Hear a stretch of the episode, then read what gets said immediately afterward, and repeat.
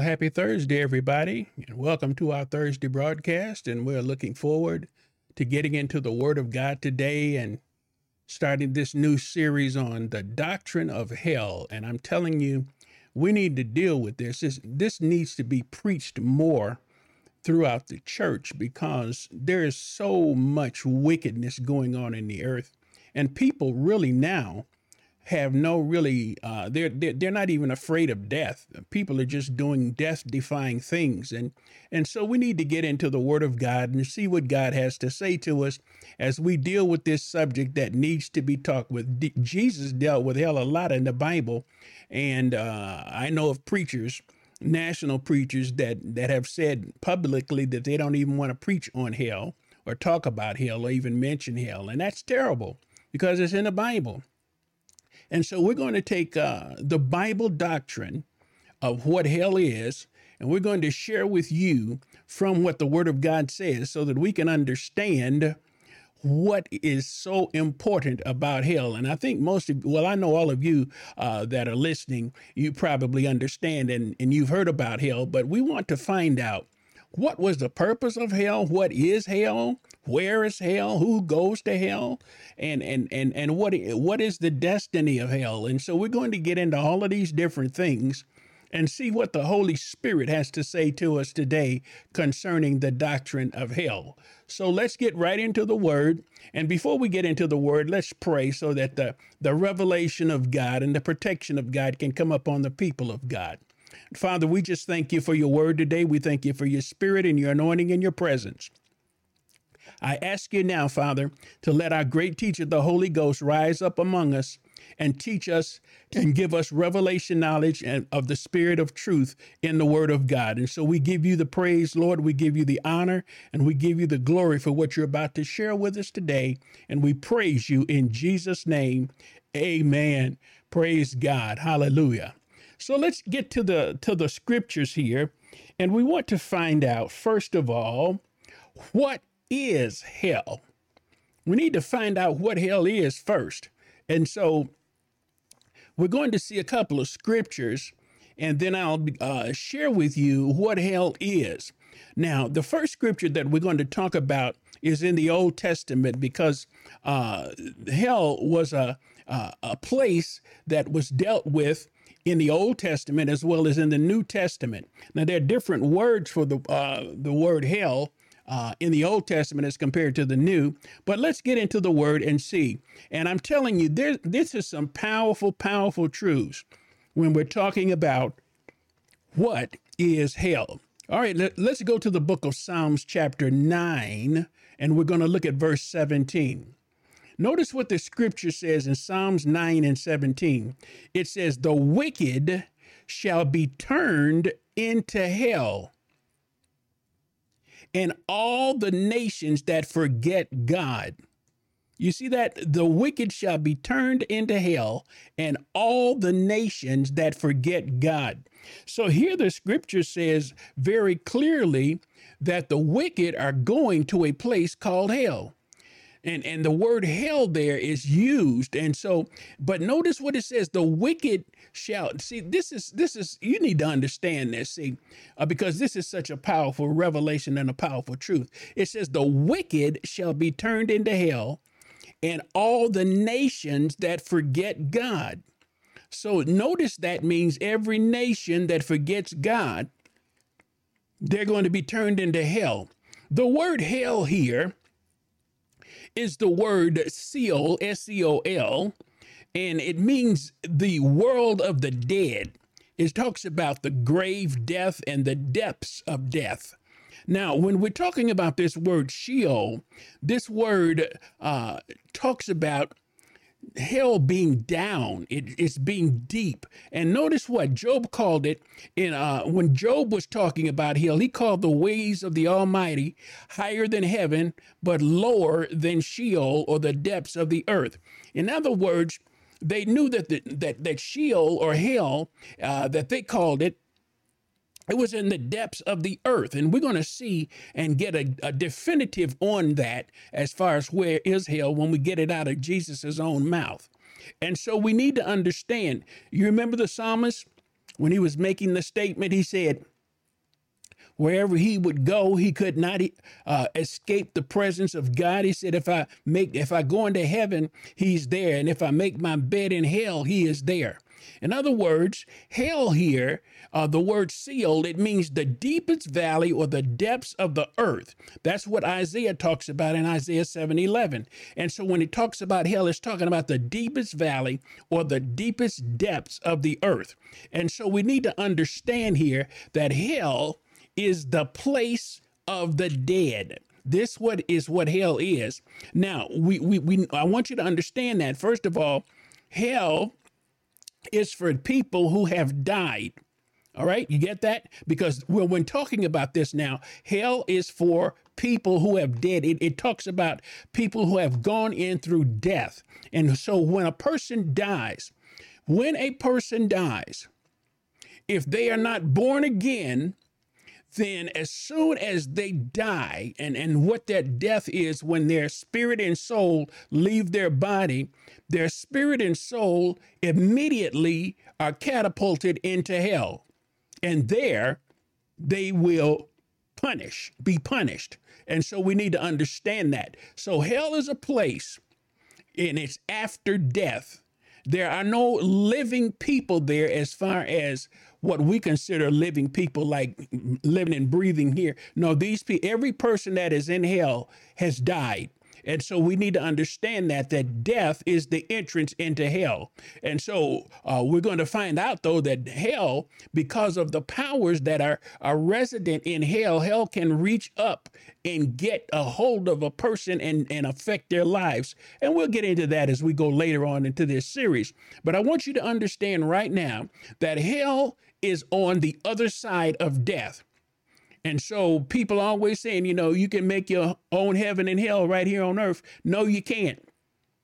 People on, that are alive have no idea of the depths and the degradation and the pain and the torment of hell. And so we need to understand that because none of us have ever gone there.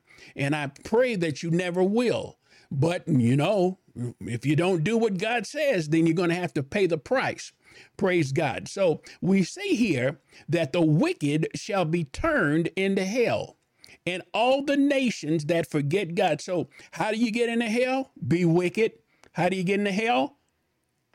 Forget God. So, when you forget God, then you don't obey God. This is what it says here. So, this is the Old Testament here, and this is in the book of Psalms. Now, let's see what the word says about hell in the New Testament and we're going to go to the book of Matthew, chapter 23. And this time we're going to look at verse 33 and see what the scripture says about hell. We're just giving you, first of all, uh, giving you a definition of hell. Now, here, let's go to Matthew 23 33. Now, notice what the scripture says it says, You serpents, you generation of vipers, how can you escape the damnation of hell? So now we find here he talks about hell and he talks about the damnation of hell. Now, here, the word hell is the word Gehenna, Gehenna, G E N N A, and this word means hell and it means the place or the state of the lost and the condemned. So again, it's talking about the place where the lost or the dead that have died without Jesus, without a relationship with God, this is where they go. And it says they are lost and condemned. This word hell here in the New Testament, it talks about the final place of punishment into which the wicked are cast after the last judgment. It's a place of torment for both the body and the soul. And so we need to understand that. And, and we need to see what the scripture is saying when we're talking about hell. The word hell is also referred to as the word Gehenna, G E H E N N A, and that's the punishment. It's the worst part of punishment, then it slays both the soul and the body of the individuals. And we're going to talk about that as we get along, uh, along along uh, further into the teaching. And so here we find here also that in the book of Matthew and in Luke, the book Gehenna, it is conceived of as a fire, an unquenchable fire. And so where the fire quencheth not, all of these scriptures, the furnace of a fire. So now we see that hell what we're seeing here, uh, we're seeing different references of the scriptures, and some of the references of the scriptures are calling hell an unquenchable fire, a place where the worm dies not and the fire is not quenched, a furnace of fire. And so we're understanding now that the place called hell is not only a place where the dead go when they die, their spirit and soul, but now we see it's a place of punishment. And we also see it's a place of fire. So now we understand something. Hell is a place. It is a place of fire, and fire burns. So it is a fire that burns. Now, it also is a place, a receptacle for the unsaved dead. Those that have died without a relationship with God, their spirit and soul goes to hell, and there they are punished in the fire. And we're going to break all of this down, but just uh, right now, I just want to give you the definition of hell. So, hell is now a, a, the place of the departed dead that they go who are not born again, and they go, and it is a place of fire where they burn in the fire and they are condemned and they're judged in the fire. So, this is what hell is. So, I want you to see that. This is a powerful revelation of truth. Now, I want to share with you what is the purpose of hell. Because we know now, and just to, you know, with that breaking down, this is what hell is. Now, let's see what is hell's purpose because we need to see this. And now we're going to begin to break down what is the purpose of hell. This is a powerful revelation. And we're going to go to the book of Matthew, chapter 25, and we're going to look at verse 41, and we're going to see what the Bible says about the purpose of hell. Why was hell created in the first place? Praise God. Well, let's go to Matthew 25, 41, and let's see what the Lord says. It says, Then shall he say unto them on the left hand, Depart from me, ye cursed, into everlasting fire, prepared for the devil and his angels. Now, notice what it says here. It says, Depart from me, you cursed these are what the words that that the lord is going to speak to those that have that have died and they're not in relationship with god depart from me ye cursed so that means then that cursed people go into hell. Now, notice now, hell, what is the purpose of hell? It is, watch this now. The purpose of hell is it is an everlasting fire. But now notice what it is. It was prepared for the devil and his angels. This is what hell was prepared for. It was prepared for the devil and his angels. The purpose of hell, I want you to see this now. The purpose of hell was that it was prepared by God to burn Satan and his fallen angels and that was it. And his evil spirits. This is the purpose of hell. Hell was created for punishment for Satan. Now we understand. Now, now let me share some things with you about uh, about hell so that you can understand this. Now, first of all, Satan is an angel, a fallen angel, and the angels that left heaven with him. You know, God created an innumerable number of angels. And then out of that one uh, innumerable number of angels, Satan caused one third of that innumerable number of angels to follow after his deception. And they followed him in rebelling against God, and they were all kicked out of heaven. Now, some of the angels were sent and, and, and they were chained into a bottomless pit, which they will be released at the end of the great white throne judgment, and then they'll all be thrown into hell. But I want you to understand something. Eh, Satan is an angel, his angel, and the fallen angels are angels, and which means that they are spirits. They're spirit beings, they're not physical beings. They don't have bodies like you and I, flesh and bone and blood bodies. They are spirit beings. And if Satan was to stand in front of you and, and, and, and he would be made visible so that God would allow you to see in the spirit through the discerning of spirits. If you tried to hit Satan with your fist, you would swing at where he is, and your fist would just go right through it, because it, he's a spirit being, and so you don't contact him with your physical body.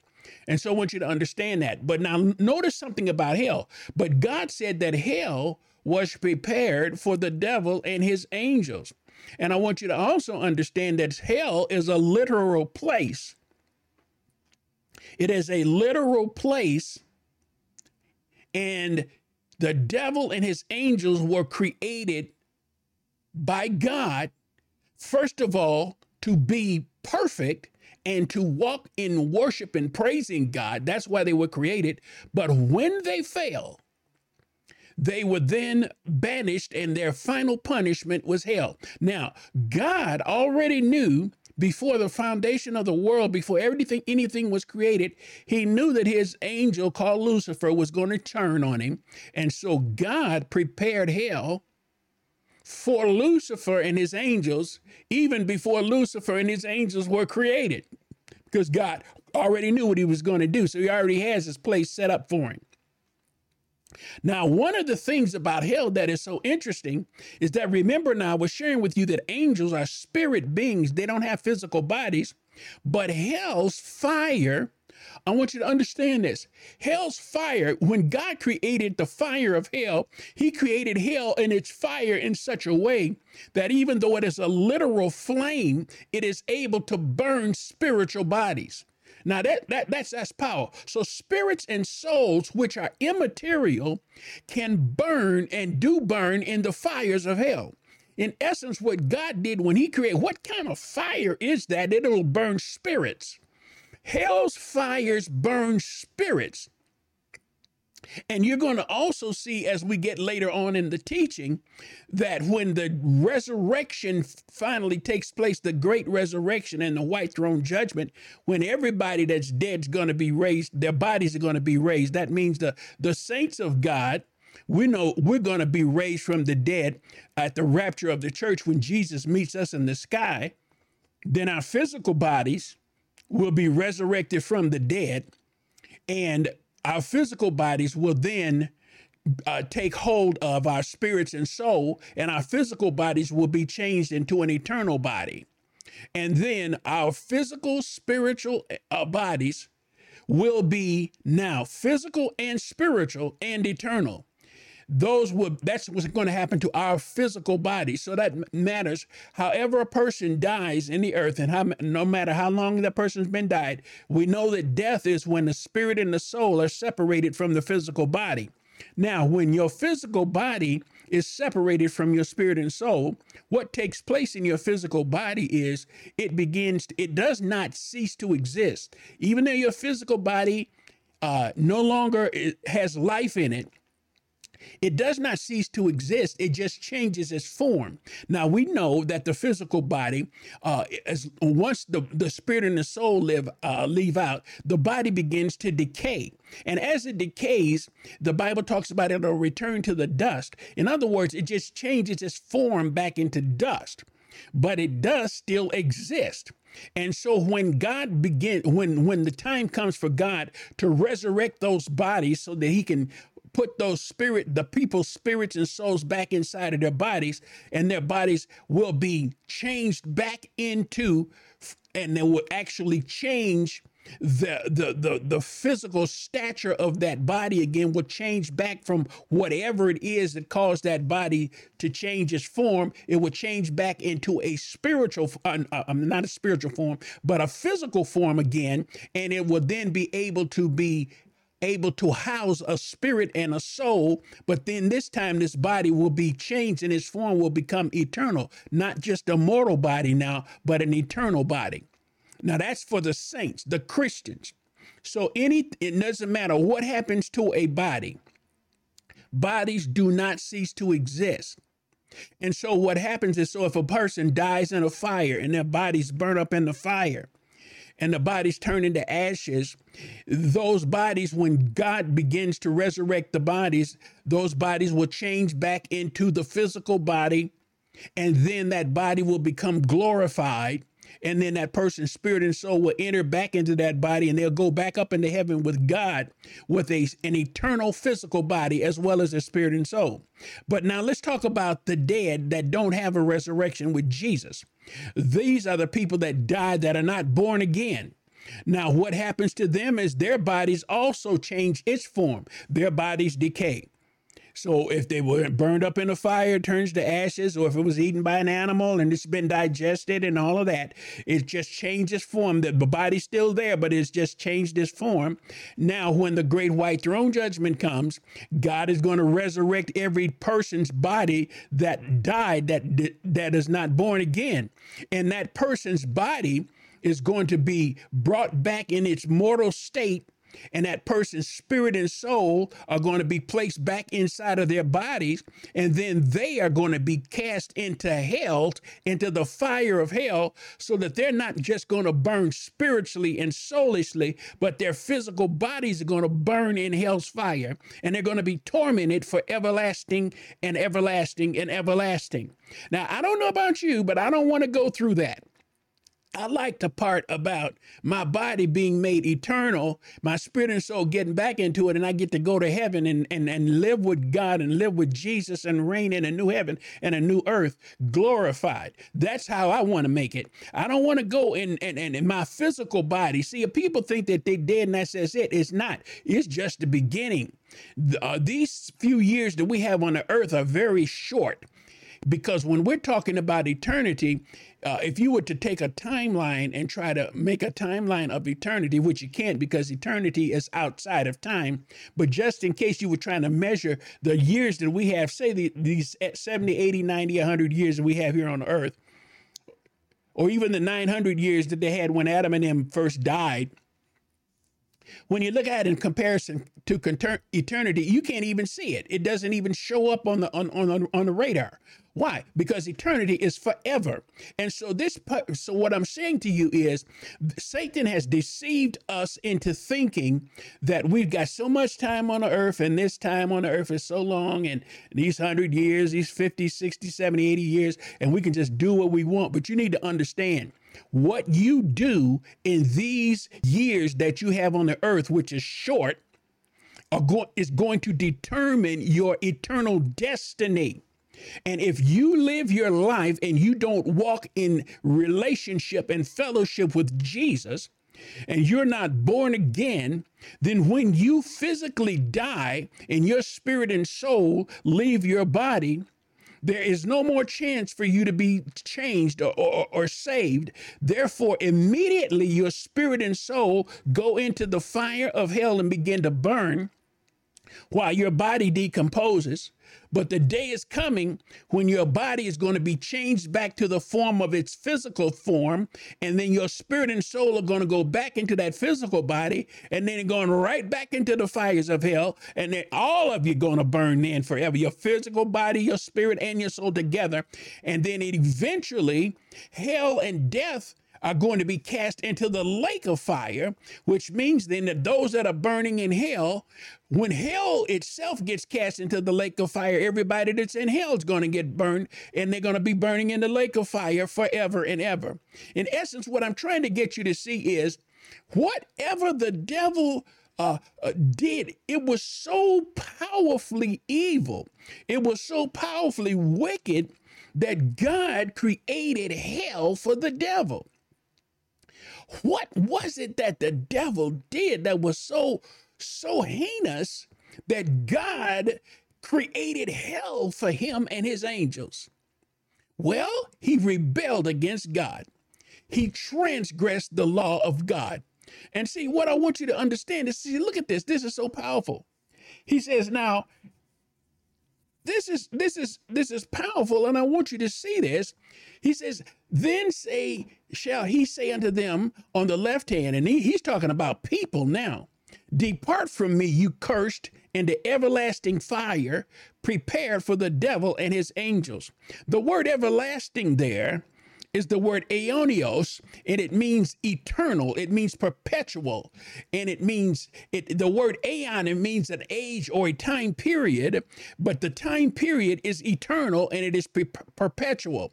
So now, when we're talking about this fire, everlasting, that means that forever and ever and ever, perpetually going on, it is an eternal fire, which means this is the punishment that is brought about by God. It's eternal punishment that God gives that lasts forever. I want you to get that. And it is a fire.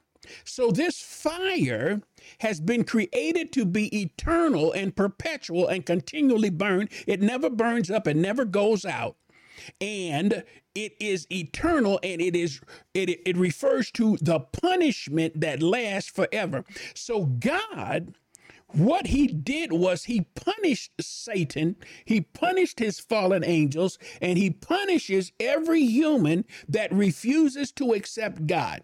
See, you need to understand something. God is the creator of heaven and earth, but not only is he the creator of heaven and earth, he is the possessor of heaven and earth, and everything that God possesses, he owns. And when God creates something and he gives it life, then he demands that that thing that he has created, whether it's an angel or an animal or a human or an insect, whatever, he expects for it to live and to function the way that he created it. And when it doesn't, because of his righteousness and his purity and his holiness, and whenever he creates something and it and it rebels against him, it rejects his order, then God moves in judgment on it. And therefore, the angels that Satan caused to rebel against God. Here, now watch this now. Why what what what did the devil do? The Bible says that Lucifer, his name was Lucifer, God said he was the anointed cherub that covereth. That word anointed means he was he was empowered by the spirit of God. He was enabled by the spirit of God. The Bible said he was a covereth I mean, a cherub, which means he was an angel, and he said he was the anointed cherub that covereth. So he he had an eh, eh, he had an empowering by the Holy Spirit, and that the empowering ability that the Holy Spirit gave him, and I'll share with you what that was. That empowering ability that the Holy Spirit gave him was the ability to cover and to that word covereth means to guard and to protect against an enemy. So here Lucifer was created and, and he was anointed by God to guard against and to protect from an enemy. Now remember, everything was perfect back then. So what enemy was Lucifer? Because there was no devil, because Lucifer was an angel and he was perfect. The Bible said, Thou sealest up the sum full of wisdom and perfect in beauty. Sealest up to sum means that he encompassed, he encompassed the full measure of whatever it is God was giving out to a created being. God gave him the full amount. And then it's, that's what the word sealest up to sum means. And then it says, full of wisdom. Wisdom is the correct application of knowledge. It, it, it applies the word of God correctly. It applies the knowledge of God correctly. So now he's full of wisdom. So he knows the things that God wants him to know, and he knows how to apply the things that God wants him to know. Full of wisdom, perfect in beauty. He was absolutely perfect. The Bible said he was an angel and made into his body, where the uh, precious stones were made into his body. If you look at it, and the Bible talks about those 12 precious stones that were made into his body. And so here we find that this created angel was a, an angel that had precious stones all through his body so that when the light of God would shine on him, then the reflection and the refraction of the light would bring a kaleidoscope of light colors. And so it was beautiful. It was radiant. It was magnificent. It was mesmerizing, awe inspiring. And it all led to the worship and praise of God. Lucifer also had made within his body the three natural forms of instrument the percussive, the wind, and the string. They were made into his body so that he was the music of God. His purpose was to lead the creation of God into worshiping and praising God. Oh, now we got it. Now we're starting to get to where this is why God got uh, was so angry with Lucifer is because God desires and he demands worship and praise from his creation. The Bible says that we were created for his praise. The Bible teaches us in the book of Psalms, praise ye the Lord. Let everything that hath breath praise the Lord. God not only desires but demands to be praised because he is worthy of praise because he is perfect. He is absolutely perfect. He's absolutely awesome. He's absolutely magnificent. He's absolutely glorious. He's absolutely worthy of all of our worship and all of our praise because He's created us and given us an opportunity to get to know Him. Then we should honor Him and worship Him and praise Him. He said, even the rocks would cry out and praise Him. He said, even the trees would clap their hands. You need to understand something that God created everything for His praise. And so He desires praise and he deserves praise because he's created everything. And here his angel that was created by God to lead the whole creation of God into worshiping and praising God, and God invested into him. He invested wisdom into him. He invested beauty into him. He invested financial prosperity into him through the, the precious stones. Come on, somebody. Lucifer was the perfect creation of God. The Bible said he was perfect in beauty. And so then he turns around, and as he's leading the worshiping and the praising of God, and he's leading the creation into worshiping and praising God, then Lucifer begins to see when the worship and the praise goes up unto God, and the and the, the power of that worship, the power of that praise that goes up to God, and, and then God receives that worship and praise, and, and the whole creation, the atmosphere changes with the glory of God as the glory of God begins to manifest. For the Bible said, The Lord inhabits the praises of his people. In other words, when if you want to get God into your presence, then get into his presence by worshiping him and praising him. And if you're really truly worshiping and praising him, he will flood your soul, flood your life life and flood your atmosphere with his presence. How many of you have ever been in a service where you were worshiping God and you really, or you're not even in a service, you were in your own house or you were in your car, you could be anywhere, and you began to just worship and praise God. And then all of a sudden, the atmosphere changed in wherever you were, and it got thick, and you got overtaken and overwhelmed, and you felt the, the heaviness of God. You felt the presence of God. What was God doing? He was inhabiting your praise. He was beginning to fill up your atmosphere, fill up the place, your environment with His presence, because His presence is heavy, because He's anointed. His presence is heavy. And when His presence comes, oh, when his presence shows up, you fall down on your face. You, you'll fall out on your bed. You'll just sit there and you, you won't be able to move because the presence of God is so heavy and it is so weighty. And you can just feel the presence of God, feel the anointing of God, feel the glory of God. I hope, I hope, Lord, let your glory just begin to fill the people and flood the people, even as we're preaching right now, even as we're speaking right now. Let your presence and your glory just flood them to overflowing. Receive the presence of God as I preach on his presence and I preach on his glory. Let the glory of the Lord flood you where you're at. If you're in your bed, be filled with the glory of God. If you're in an office and if you're in a room or if you're in a, a car, be filled with the presence of God. If you're on the beach listening to this, be filled with the presence of God. Let Father your glory, let your presence fill the atmosphere wherever the people are listening to this word right now be filled with the glory of God. Hallelujah. And so this creation, Lucifer, God is getting his worship, he's getting his praise, he's pleased. His whole creation is doing, honoring him and blessing him just like they're supposed to. And then Lucifer gets jealous and he gets proud and he says, Why is it that I'm the leader of all of this praise and worship and it's going to God and God's getting all the benefit of it? He said, I want to be like God. I want that. And so he changed. And what he did was he went to the angels of the Lord and he got a third of them to follow after him. And he made them promises that if they would worship him instead of worshiping God, then he would bless them. This is what Satan was after. Lucifer was after worship. Worship is the heart of God. Worship is one of the prized possessions of God. Nobody, but nobody, nothing created by God should get worship.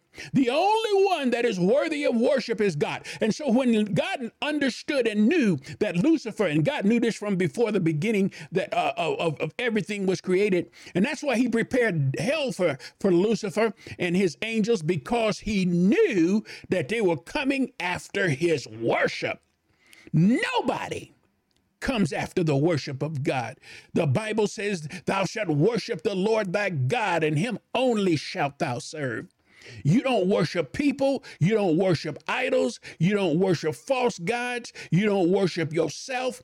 You only worship God. And when you stop worshiping God and try to take it on yourself, you become an enemy to God. And judgment is right there at the door, ready to take you into the eternal damnation of hell.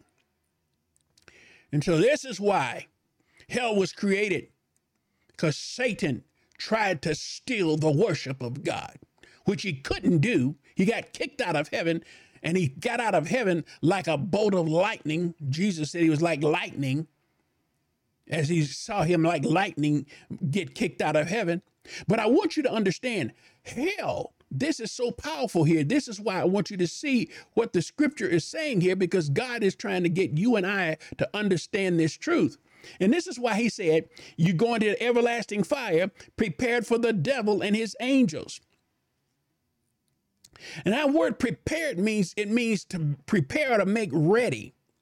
In other words, God made hell and he prepared it, he made it ready so that when he was going to send Satan and his angels into hell, and every person that went against the things of God, when he was going to send them into hell, then it was already ready and prepared for them to do to them what God said they were supposed to get. And that's judgment, punishment, torment, and pain. This is what hell is. I hope y'all are hearing what I'm saying. You want to go to hell? Don't be stupid. Listen to what I'm saying. You better obey God because this is nothing to play with. Now, notice this hell was prepared to burn and to destroy and torment Satan and his angels throughout eternity. And hell was never intended for men and women to go there. Notice what the scripture says Depart from me, ye cursed, into everlasting fire, prepared for the devil and his angels. Hell was not prepared for men, hell was not prepared for women. And now, watch this. And since hell was not prepared for you, and it was prepared for punishment, and and and and and and, and pain and destruction, why do you want to go there throughout eternity? The first thing we need to understand is that basically all of us we really don't know what eternity is. I mean, it's we can't even phantom eternity. I mean, you can try to think about it forever and ever, but what is that? You don't have a point of reference that you can liken eternity to. So when we talk about eternity, the only way that you can get any kind of sense of what eternity is is God has got to give you a revelation of it because you can't know it. Because the Bible said we see in part, we prophesy in part, we know in part. Because we're in these human bodies and, and, and and we have a sin nature and we have our flesh. And so we don't know. We're not omnipotent and we're not omniscient like God is. And so therefore, we only know in part. And so it is impossible for us to actually phantom what eternity is. And see, this is the problem with humans on the earth. People that are not born again, they think of they can't phantom eternity, so they don't even think about eternity and they, they don't really realize it. But if God would give you and I a true revelation of eternity, and then burning in the fires of hell for eternity, and then eventually hell itself getting cast into the lake of fire, and then burning in the the the the the, the lake of fires, fire for eternity. If you had an idea of what that meant, then you would change everything about your life, and you would obey God and follow God because you don't want to go there. And those that you just feel like, you know, oh, hell ain't about nothing. I'm just, once you die, you just dead and that's it. You don't know nothing else. Well, we're going to show you something different as we get into this series of messages that they're, oh, you're going to find out quickly. Soon as you die, you're going to realize where hell is. Especially when you're not born again, you're going to realize where hell is. And those of you that are Christians, when you die, you're going to realize where heaven is. You're going to immediately realize it. And so we need to understand that what God is trying to take us to is the revelation of what hell is. So hell was not created for people. So people don't go to hell. Don't do the things that are going to cause you to go to hell. You need Jesus. Jesus is your way of eternal life. I offer Jesus to you. Don't do it. Don't live your life apart from the will of God. It only leads to destruction. You have no idea of burning in eternity forever. Just think about the people that died during Adam's time. After Adam and, and they began to populate the earth, and those people that died without God, they've been in hell ever since then and they've been burning in hell's fire and tormented in that flame, burning but never burning up, but in the pain and the torment that you can't even take it. This is what is going on. And so it was prepared for punishment. Hell was prepared to punish Satan, to burn him, to, to cook him, and to make him feel pain for him trying to steal God's worship. Come on and hear what I'm saying. The devil's got a high price to pay. You don't come after God's worship. Are y'all hearing what I'm saying? So it was made for the devil and his angels. But I'm going to share with you right now people will also go to hell. I want you to see this. People will also go to hell. They're not supposed to go there, but they're going to go there. And I want you to understand something about this. Not only are people going to go to hell, but the majority of people are going to go to hell. Now, it's bad. Come on and listen. It's terrible when you were created to live in eternity with God and then, even after sin came into the world, Jesus came and redeemed us to make it possible for us to live an eternal life with God again, so that we would not have to go to hell and burn in the fires of hell. Then, on top of that, listen to what I'm saying now. He made it possible for His Holy Spirit to come inside of you and destroy Satan's power over your life by giving you the authority to crucify your sin nature so that you don't have to obey it any longer. Because now you got the Spirit of God and He's giving you authority. We're preaching on that on Sundays. Who are the, the true, the real sons and daughters of God? To many as received Him, to them gave He the power to become the sons, the authority, the right, and the might to become the sons and daughters of God. And so we need to understand some things here is that when God created hell. He did not want humans to go there. He cre- listen. People were created, every human, whether you're saved or not saved, you were created in the image and likeness of God. So he surely didn't want you going into hell to burn because you're made in his image and his likeness. So why go there when you don't have to? Nothing in this world is worth it. The Bible said, What shall it profit a man to gain the whole world and all of the stuff that's in it and lose his own soul. Because remember now, you ain't going to be here but about uh, a few years, 72, you know, maybe 100 years, and that's it. And then you got to deal with eternity. And everything that you did in the time that you were on this earth is going to determine where you spend eternity. And remember, there's only two places you're going to go. You're either going to go to heaven where there's eternal joy and bliss and living with God and walking in the peace of God and the prosperity of God and the pleasure of God and the authority of God. Or you're going to go to hell where there's everlasting fire and torment and punishment and pain and judgment for your sin, and you will burn forever and ever and ever. There are only two places. Now, you're going to take the chance and you're going to live your life for these few short years on the earth, and you're going to allow these few short years to punch your ticket to eternal damnation? Don't be silly. Don't be stupid. Don't be crazy. Listen to the word of God. This word is truth.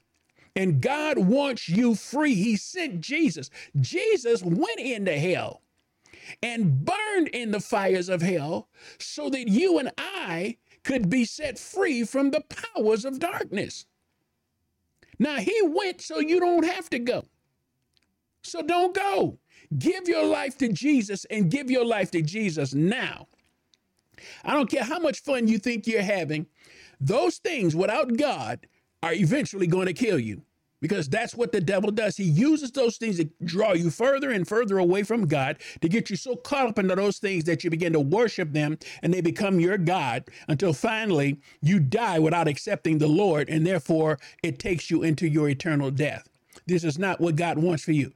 People were not created to go to hell, but people are going to go, and the majority of people are going, and that's bad.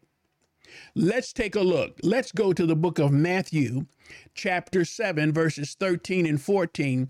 And we're going to see, even though people are not supposed to go to hell, they're going. Now let's take a look at Matthew chapter 17. Now let's take a look at verses 13 through 14.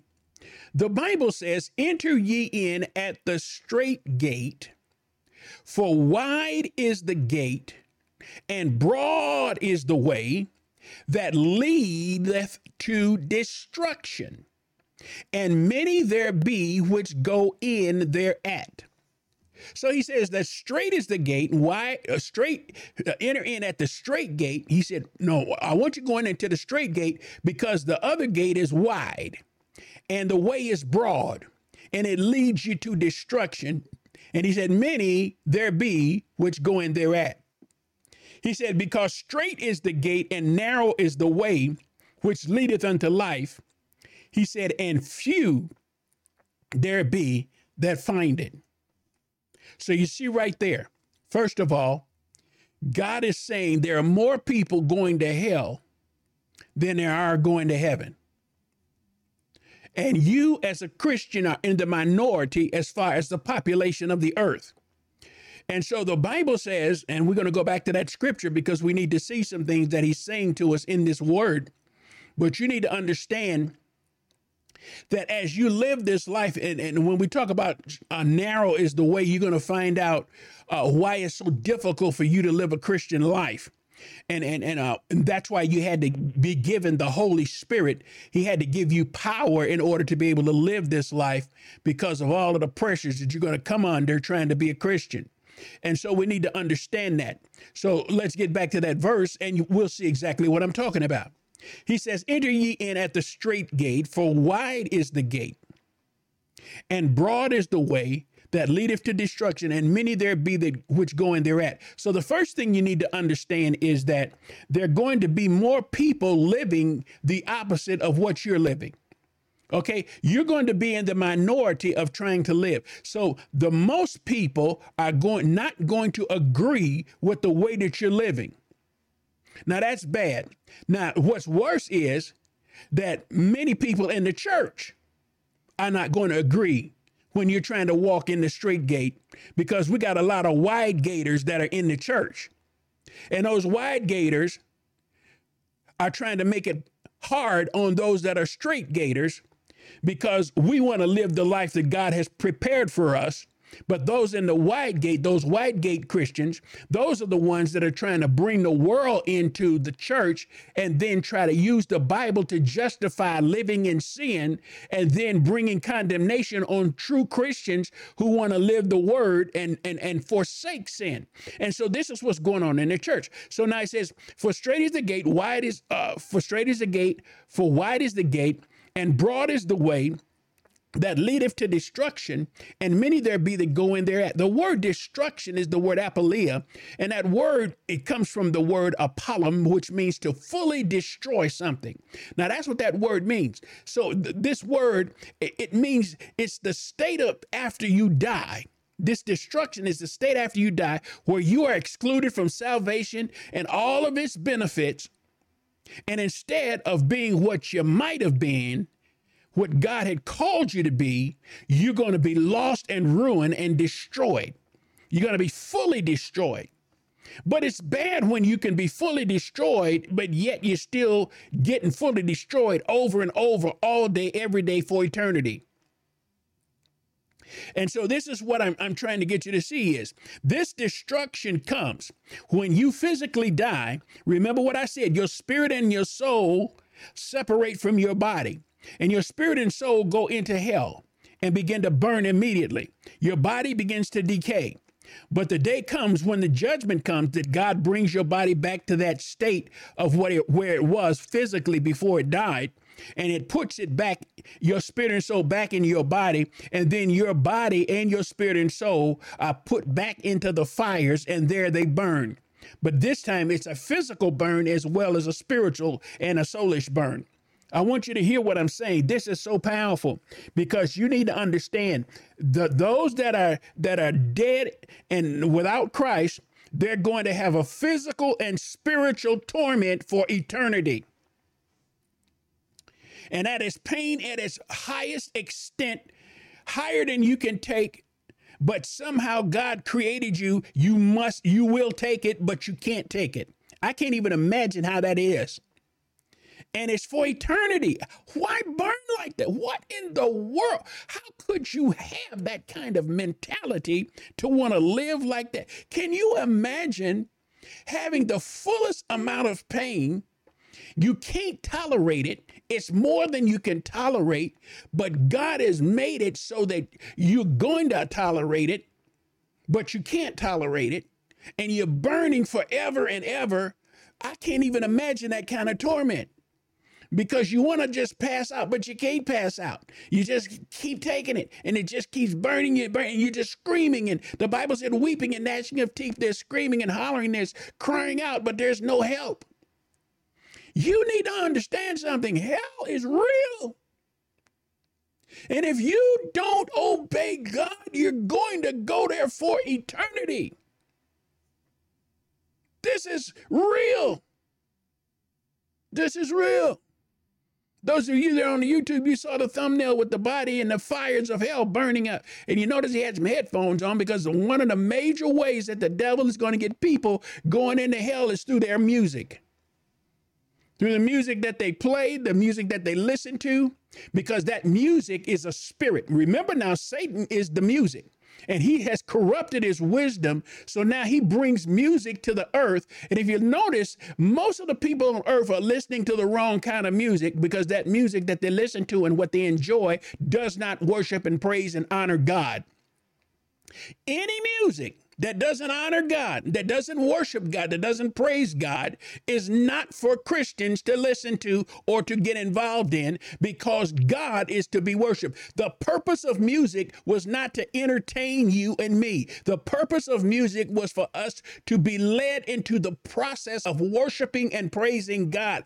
That's why he created Lucifer to lead the creation of God and play the kind of music that would cause God's creation to want to worship him. What Lucifer did and what all of these musicians on earth are doing right now is they're being deceived by the devil into thinking that music is only sound and that they can play any kind of music they want because it's just sound and it's not really doing anything. But you need to understand, oh, yes, it is.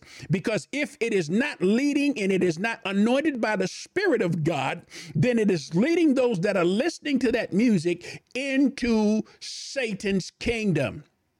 It's like the Pied Piper playing folks right into the, the pit of hell. You need to understand that. And so when we're talking about this destruction, this worldliness has come into the church.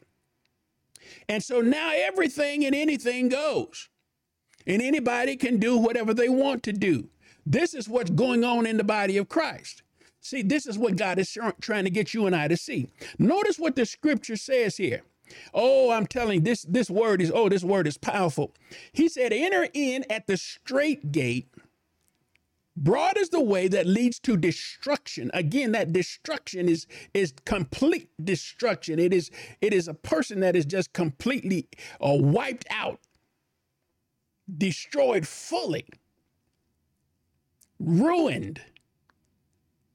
Judged, punished. That's what happens. Then he says something else. Notice what else he says. He says, For enter in at the straight gate, for wide is the gate and broad is the way that leadeth to destruction. In other words, since it's a wide gate and a broad way, and many can go in, that means that it's easy. That's the easy way. Everybody's doing it. That's the acceptable way. There's no pressure to be unsaved. You need to understand something. It is easy to live outside of the kingdom of God. In this world, it is so easy to be unsaved. Why? Because there's so many temptations, tests, and trials, and then there's so much so much wickedness. And since you don't have control over your own spirit and soul, because your sin nature is running your life, the carnal nature of man, and it is not subject to the law of God, neither indeed can it be. And your sin nature views the things of God as foolishness. And since you haven't given in to God, you're living by that sin nature that Adam and Eve um, uh, picked up when they transgressed God's law. And it's passed on to every human that is ever born through their parents. And so that sin nature is really the ability to know evil, to love evil, and to produce evil. So guess what happens here? Here, everybody on earth, they're knowing evil, they're loving evil, and they're trying any way they can to produce evil. See, this is why you need to understand you got to be set free from that sin nature because every one of us have the ability in us to love evil, to know evil, and to produce evil. And then when we're doing that, then the devil is there to help us and to empower us. He's got demons there that want to inhabit us and completely take us over so that they can just use us completely like old dish rag. And you need to understand this is what's going on. This is the pressures of life. And so the Bible says that straight is the gate, but then it says, but wide is the gate. Come on, hear what I'm saying and broad is the way to destruction. Many there be that go in there at. So you're gonna be you're gonna be as a Christian swimming upstream. Now notice what it says here. Because straight is the gate and narrow is the way. Narrow. The word narrow there is the word thlibo, and it means. Watch this now, because th- th- th- this this this this is this is some this is powerful. This word thlibo, it means to press together, to compress, or to afflict. It means a person that's pressed on like a person that's in a crowd. And, and so, what in essence, what it is saying is when you are going to live this life that God wants you to live, you're going to be in a tight spot. You're going to be pressed and pressured. It's a tight, it's a narrow way Because watch this now. Because when you start living your life the way God wants you to live it, the pathway of save uh, of salvation is so narrow because the, the the way of death and destruction is so broad. And so all around you, you're going to be inundated from the day you open your eyes when you're born until the day you close them at death you're going to be inundated with the world. You're going to be inundated with everything that the devil can offer you to stay his servant. This is what the devil does. And so when God comes and says, Now here's the way you got to live, but then when you start analyzing the way that I need to live in order to worship God compared to what the world is doing, because see, the Bible says that we are to, we are created for God's praise. So, so, we should be praising God. That's who we praise. But then the world, they praise themselves, they praise others, they praise objects, they praise uh, jobs, they praise status, they praise uh, money, they praise all everything other than God. So you understand now, you're not to praise any of those other things. So you don't praise yourself. And so then guess what happens? then the life that you're living becomes filled. You feel like you're so pressed and it's so tight because, man, they doing all of this stuff, and I, you know, I, I don't need to be doing that because that's going against God's word. So it makes it feel like, and it makes it feel like now it, it is really not that because when you get Christ, you have the liberty and the power to live, and you don't live under that pressure. And the reason why is because God gives you supernatural peace the peace of God that passes all understanding. And so you're able to enjoy living the way God lives and, and God wants you to live. But the problem is when you're vacillating between the world and God, then the world begins to look more uh, uh, uh, appropriate for you to live. It, it begins to allure you because of the, the temptations of the lust of the flesh and the lust of the eyes and the pride of life. The devil comes then to begin to, to inundate you with all of these pressures. And so, as a Christian, you begin to get pressed on the outside and pressed on the inside to do evil and to do wicked. That's what this word also means here. It means to oppress with evil. This word narrow also means to oppress a person with with evil to afflict them and to distress them. And, it, and a derivative of that word, it means to crush. In essence, what happens is you're getting pressure when you start trying to live right, that's why it's a narrow way, is because you get pressured from the devil not to live the way God wants you to live. Because remember now, God has given you the power to tread on serpents and scorpions and over all the power of the enemy so that nothing shall by any means hurt you. You've got the power over Satan. And so when you start living your life like that, that power can begin to manifest in your life and you can begin to then get people out of the kingdom of darkness, out of Satan's kingdom, and get them translated into the kingdom of God's dear son by using the ministry of reconciliation, which you have gotten from Jesus at your salvation, which means you have the power now to begin to share with the world that there's no war against you and God. God loves you. And then you can reconcile them or bring them back into restored relationship with God through the gospel of Jesus Christ.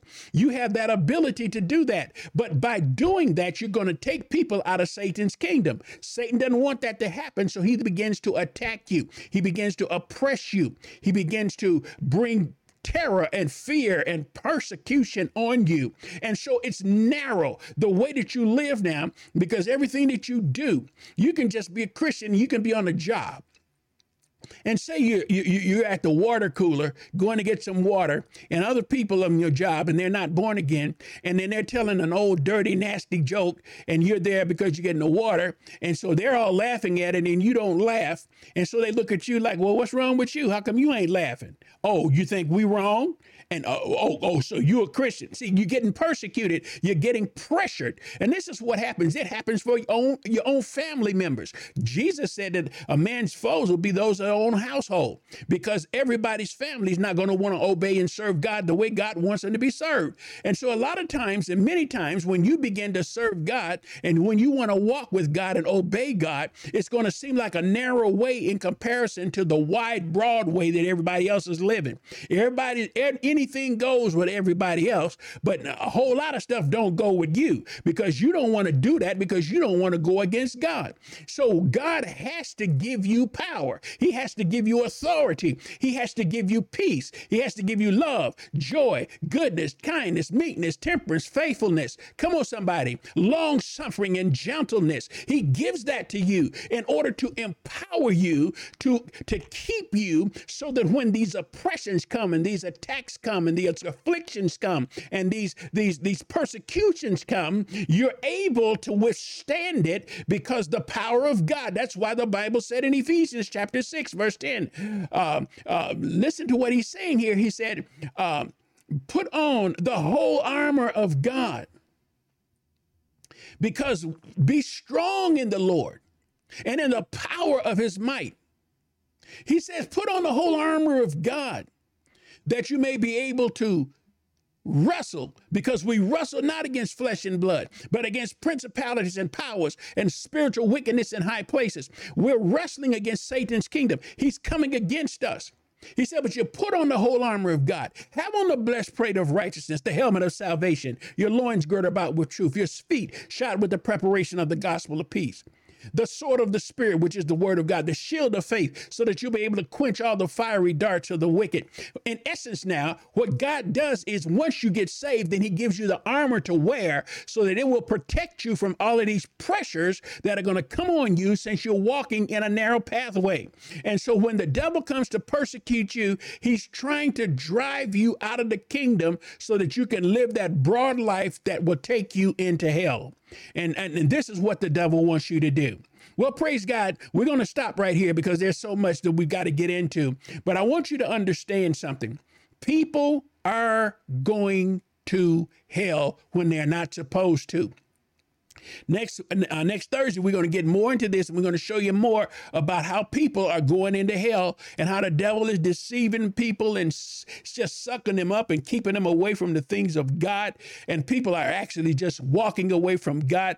And they're even church people. The devil has infiltrated the church. I want you to hear what I'm saying. He's infiltrated the church from the highest levels of its government down to the the the, the lowest level of just the membership sitting out in the congregation, and all the way through through. The devil is has infiltrated himself into the church. He's like a snake that is slithering all throughout the church, and he slithers from the back of the church. He slithers under the seats. He slithers all around. He slithers up the steps. He slithers up into the pulpit. He slithers around the pulpit and slithers around up into the choir stand and slithers back down into the boardrooms. He slithers all the way over into the deacon's room. He slithers to where they're counting the money, and the devil is just slithering everywhere all throughout the church. You need understand there are snakes in the church. The serpents are in the church. We're going to show you that next week. I pray this word has been a blessing to you. Listen, I don't want to go to hell. You don't want to go to hell. You don't need to go to hell. But if you don't live the way God has prescribed for you to live, that's exactly where you're going to go. But Jesus came. He said, I am the way, the truth, and the life. No man cometh unto the Father but by me. And then he said, The thief cometh not, but for to steal, to kill, and to destroy. But I am come that you might have life and have it more abundantly.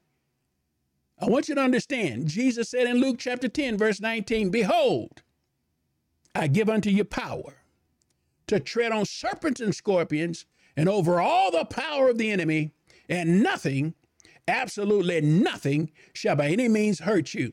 God bless you. I pray that this message has been a benefit to you and a blessing.